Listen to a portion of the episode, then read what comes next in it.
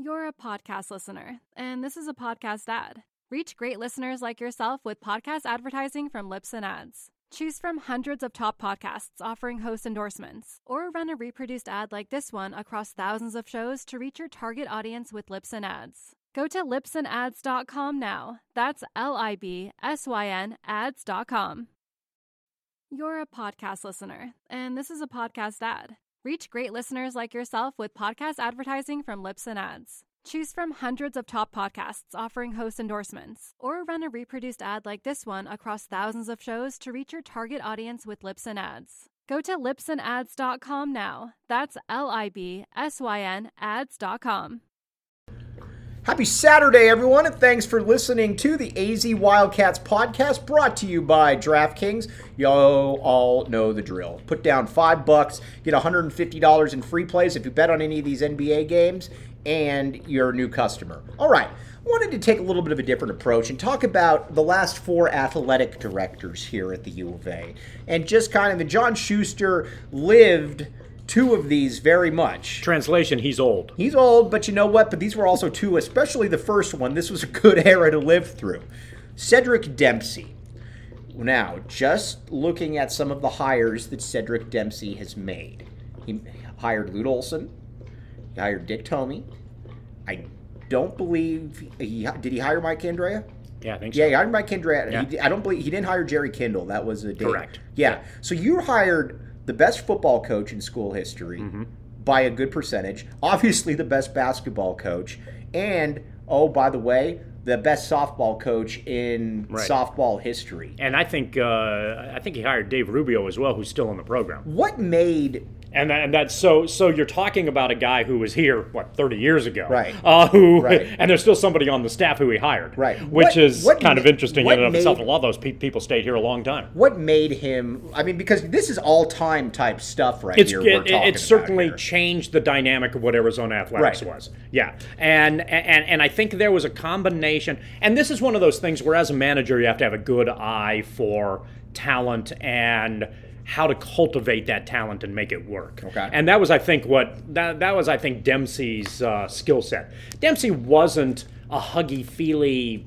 Necessarily family. Did you ever talk with him A one-on-one? A little bit, Okay, yeah, gotcha, a little bit. gotcha. Uh, uh, he wasn't you know, he was very businesslike. Mm. There was a lot of by the book with, uh, you know, whatever by the book means. I mean, there was what you'd expect a manager to be is is a manager. He didn't necessarily say hi to everybody every day. Right. Okay. I bring this up before, because we'll get to that in a bit.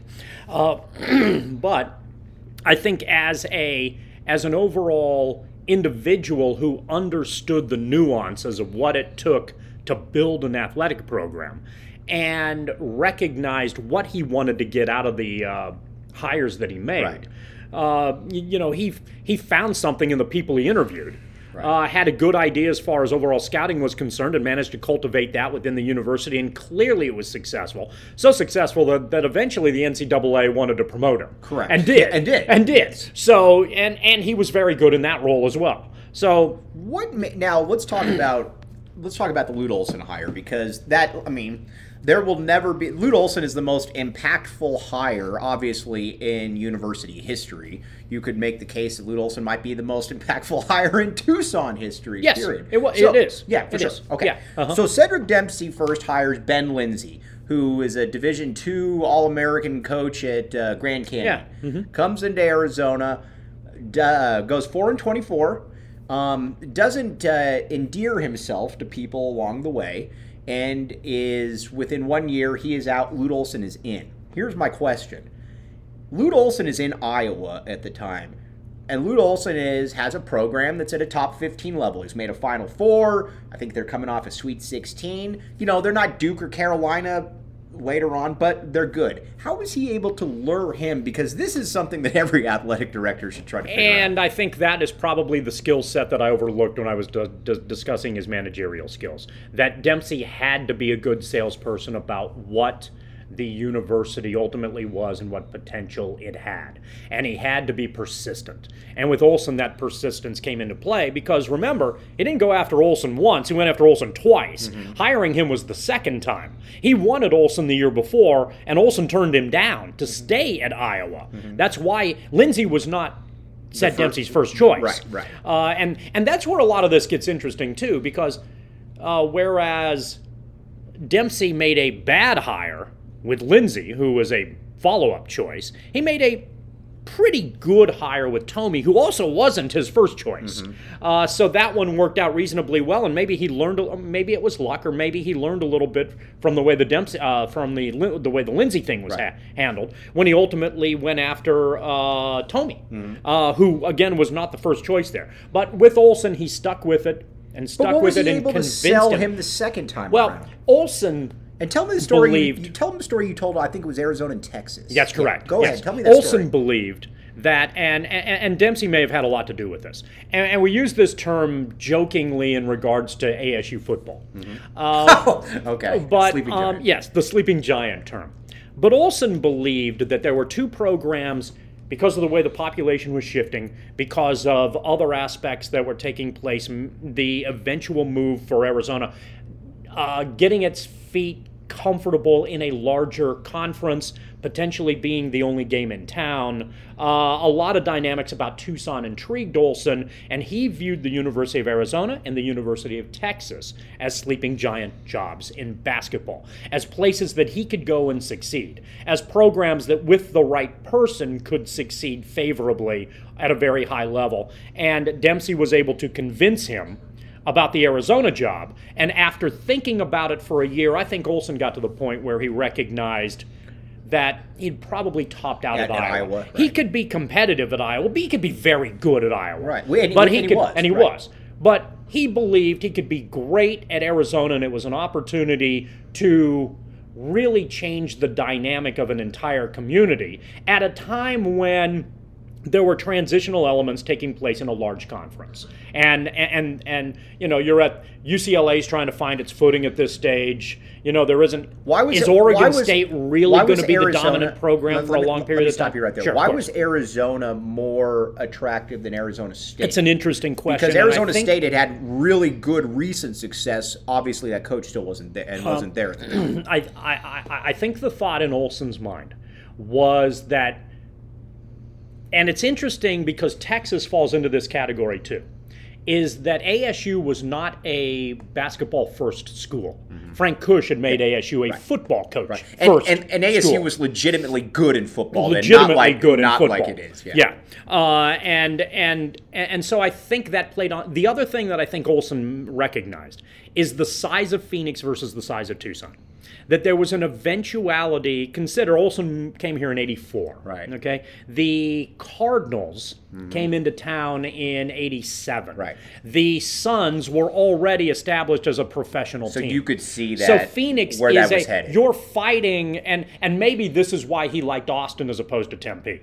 Uh, in, in in this regard, Austin Austin's a college town. It's not going to get a pro sports team Right. in the near future. Tucson is a college town that isn't going to get a pro Ever. sports team in the near future. You know, whatever the near future is. You know, but. What about Phoenix? Right. Phoenix is growing like crazy. They've already got the Suns. They've been bantied about uh, for maybe the NFL. How long is it going to be before other sports realize that there's a population growth in Phoenix that maybe doesn't Right. apply in Tucson? So you can be in Tucson, the only game in town. Right. And I, I, think Olson calculated that. It's probable that Dempsey and him, him had a lot of discussions in regards to that, and the job uh, became appealing and obviously was great news for Dempsey. Great news for Lute Olson and phenomenal news for Arizona and Tucson as a whole. All right, something else that's phenomenal is the DraftKings Sportsbook app, code word PHNX. You put in five bucks, get $150 in free plays. Go against what Mike, Luke, and John Schuster think. We were talking earlier. I like the Dallas, or the excuse me, uh, Phoenix Suns to win this uh, game three easily. Right now, the Dallas Mavericks are up big time. 21 and up, Arizona only. Gambling problem? Call 1 800 Next Step. All right, so Cedric Dempsey is certainly a guy that is at the, and like you said, the NCAA hired him for a mm-hmm. reason. He brings in, let's talk briefly, and then I want to get to Jim Liven. Okay. But then, so Mike Candrea and Mike Candrea and Dick Tomey. I think the bold, the commonality that all of those three have is that they were all here a long time. That's correct. By uh, by any by any By any measure of your professional career. did he look at these guys and say these are i mean because and, and let's be a little let's be honest here lute olson came in with a far more ad- advanced uh, um, Yeah, Olson was Resume. appealing. Olson- Nobody could- knows about Candrea because women's softball is a is is apologies for Right. women's softball fan a relative non-entity on the national stage. Right. Okay. Um, it is a non-revenue program. Correct. Uh, then and, and, and football's okay. But what did he see? what did he see in Tomey, and what did he see in Candrea? The Candrea one's interesting because because the Candrea hire really isn't a whole hell of a lot different than the Lindsey hire Mm-hmm. Right. was in terms of his background. Right. Candrea was successful at Central Arizona, so at least he he knew the area. Lindsey knew the area. You know, it was successful at Grand Canyon. Why why Dempsey went back to that model? I'm not necessarily. I don't necessarily know what he saw in Candrea or how those conversations went down. It's an interesting question that I don't really have the answer, but from the out from from the, obviously it worked. So what was it that he saw about Candrea that was appealing? That's hard to say, you know. And uh, but I'm not sure. I'm not sure when. And and and, and let's be fair. I'm not sure when Dempsey hired Mike Candrea that Dempsey knew he was going to hire the guy who was going to entirely change the dynamic of, the a sport. and the entire state. Yeah, Uh, I- I mean- oh, I mean- Candrea for sure. Yeah, yeah, my bad. uh, of an entire sport. So if if you go through, and I know Mike Luke hates lists. Nobody hates sure. lists more than Mike Luke. Right. You can make a favorable argument that Mike Candrea is the most significant coach of a sport at the University of Arizona, not because it, what, what, of what he did at Arizona, which would also put him number one on that list, but what he did to change the entire sport mm-hmm. and make it much more accessible and much more universally recognizable.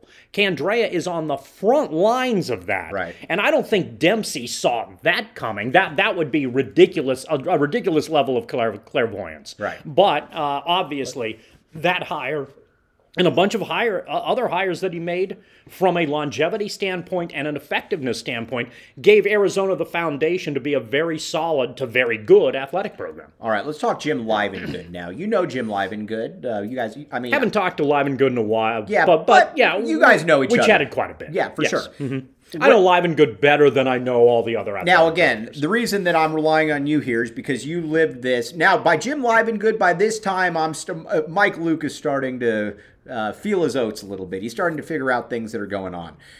Just and again, this is from an outsider perspective. I'm going to ask you the thing that I think Jim Livengood's best quality, I think, is that there definitely seemed during his reign, especially in the mid '90s, there seemed to be very much of a community feel at Arizona. Everybody kind of like you loved the basketball program. Yes, Dick Tomey drove you crazy, but you know what? People were still showing up. Arizona wasn't a joke by any means. Baseball had fallen on hard times. Candrea's at the top of the list, but it seemed like it was a happy athletic department. Is that fair? I think that is absolutely fair. Right. Uh, and, and, and this is why I think, oddly enough, there's this revisionist history about what Ced Dempsey was partially connected to the family atmosphere that Livengood Livengood created. Right. Dempsey wasn't a really touchy feely guy. He was a manager who expected you to do your job. And if you did, did your job, great. Right. Livengood was much more family driven. Right. Much more the university is its own community. Uh, coaches get along. He's going to reach out, very positive, uh, check in on a lot of that. He was a much more upbeat guy. That was his approach. I think his other strength was stability. And this is the one thing that I think is undervalued in terms of the Livengood era. Livengood was the great stabilizer. Remember, that's a very difficult job for him to have, and he had it for 15 years. Right. You're replacing the best athletic director in the history of the school. Yes. And at the time, And people know it by that time. Everybody knows he's Yes. the best athletic Right, director in right, the history of the school right. and is probably always going to be the best athletic director in the history of the school. Right. Okay. You're the immediate replacement for that, but Livengood was smart enough to be a stabilizer, came in with a positive attitude. His employees liked him. They performed well and they were able to stay. It is a remarkable accomplishment that uh, for how many of the Dempsey hires stayed through the entirety of Livengood's tenure Right. as athletic director. Right. That's absolutely that's pro- that is probably unusual at a lot of schools. And I think you could argue it helped to put Arizona on solid footing. One of the things that I, I think is interesting here because I know I, I, I think you want to break it at about this point before you move on is overall Arizona has had the, the relative stability of the athletic department at that position as a whole. Arizona's had what? Four athletic directors in 40 years? 40 years. 40 or 45 years? Exactly, right. Now, I haven't looked at a lot of other schools, but that sounds like a low number based on what you would expect from that position, and that's probably more often than not a pretty good thing. Now, let's talk, well, real quick, because I got a couple other questions here. But again, one thing I don't have any questions about is the DraftKings Sportsbook app, code word PHNX. You put in $5, the NBA is going on right now. You get $150 in free plays if you're a new customer. Make it happen. My DraftKings pick of the week is the. Uh, Phoenix Suns to win the series against the Dallas Mavericks. How about that one right there? Okay, now let's talk about the end of the Jim Livengood era because again, lots some really good things happened. We talked about. There's two things obviously that's that stick out. Dick Tomey and let- let's start with Dick Tomey because there's a lot to there's a lot to unwind and we might even take this into the next podcast. Dick Tomey by 1998 Arizona's 12 and 1, but in typical Dick Tomey form, he was never able to build on that. I believe that Arizona had a couple, uh, a seven and five and a six and six. I mean, around 500 after that. And I think Tomey's last year they started five and zero or five and one and completely And- collapsed. Yes, exactly. Now, did he have any choice to get rid of Dick Tomey at that point? And the my other question is, how in the world did he sign?